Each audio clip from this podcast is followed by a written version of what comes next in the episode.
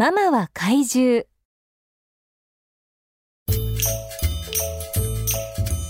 朝が来た。ヒロト早くしないと遅刻するわよ。宿題済んでるわよね。今言われたって間に合わないよ。へへ行ってきます。帽子をかぶりランドセルを揺らして僕は玄関を飛び出した。毎日ママの口はよく回る。しっかり噛んで食べなさい。とかお風呂に入ったらよく洗うのよ。とか靴はちゃんと揃えてね。とかわかってるよ。って言いたいよ。ちょっぴりうるさい。ヒロトのためよ。なんてニカーッと見つめるけれど本当かな？たまに反抗するとまあいっかと引き下がったりもする。ママの口パクが夢に出てきそうだ。まったく。僕は大山ひろと3年生だ。ゆうちゃんっていう4歳の妹がいる。保育園の年中さんだ。とってもおしゃまでよくしゃべる。ゆうちゃんお口が達者だね。パパが笑ってゆうちゃんの頭を撫でていた。ママの遺伝に違いない。その日の夕方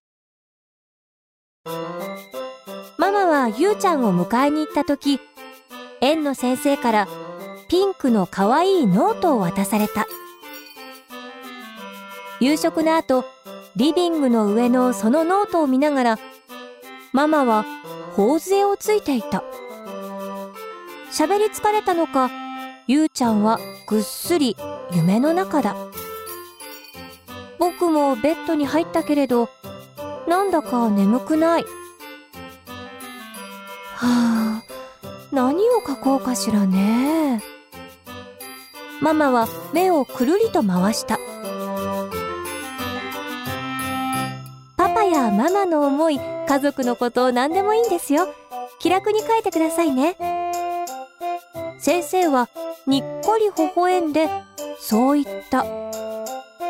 いつかの保護者会でパパやママ同士のお近づきのために書いてみましょう。ということになっていたのだ。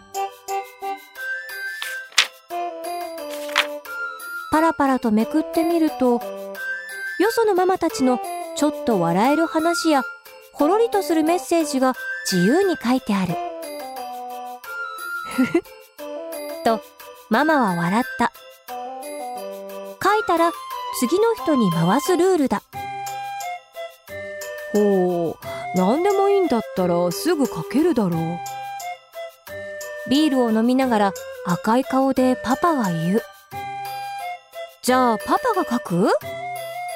俺は昔から作文苦手だもん。ママ書いてよ。パパが書けば？ママが書けば？押し付け合いながらパパは酔っ払ってるし結局ママもお風呂上がりのビールを美味しそうに飲んで寝てしまった。なんだ僕には宿題早くやりなさいって言うくせに。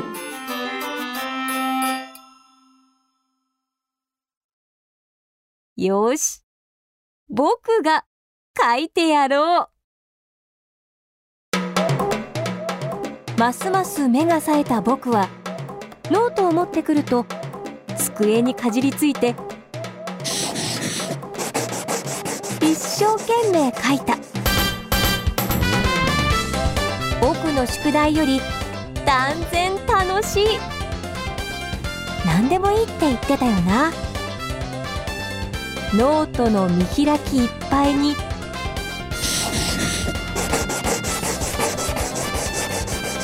大きな怪獣を描いた。ママだ。空に向かって吠えるように口を大きく大きく描いた。尻尾は地面を叩くようにまるで生きているようだ。濃い緑のクレヨンで塗ったら我ながら迫力ある怪獣になった。隙間に3匹の小さな怪獣も付け足した。パと僕とゆうちゃんだ。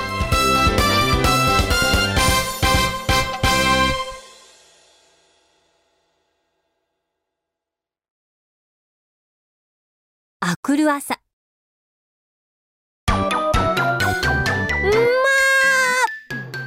とママは大きな声を上げた。おうまくかけてるなあヒロト。迫力満点だ。ははは。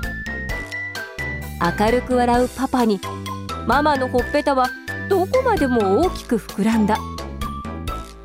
いいじゃないか。たくましいママが一番さ。俺が書かなくてもママが書かなくても。上出来上出来。いい紹介になるぞ。ゆうちゃんも無邪気に笑って覗き込んでいる。ママのほっぺたは相変わらず風船みたいだったけれど心なしか目は笑っている。でもちょっとやりすぎたかなと胸がチクンとした。ママからノートを取り上げて急いで机に向かうと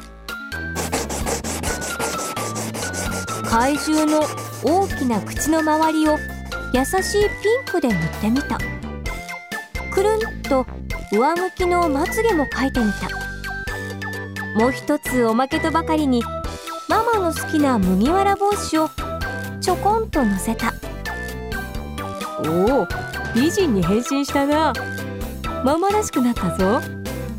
かわいい怪獣。ゆうちゃんもママを見上げた。突然ガオーワオーン！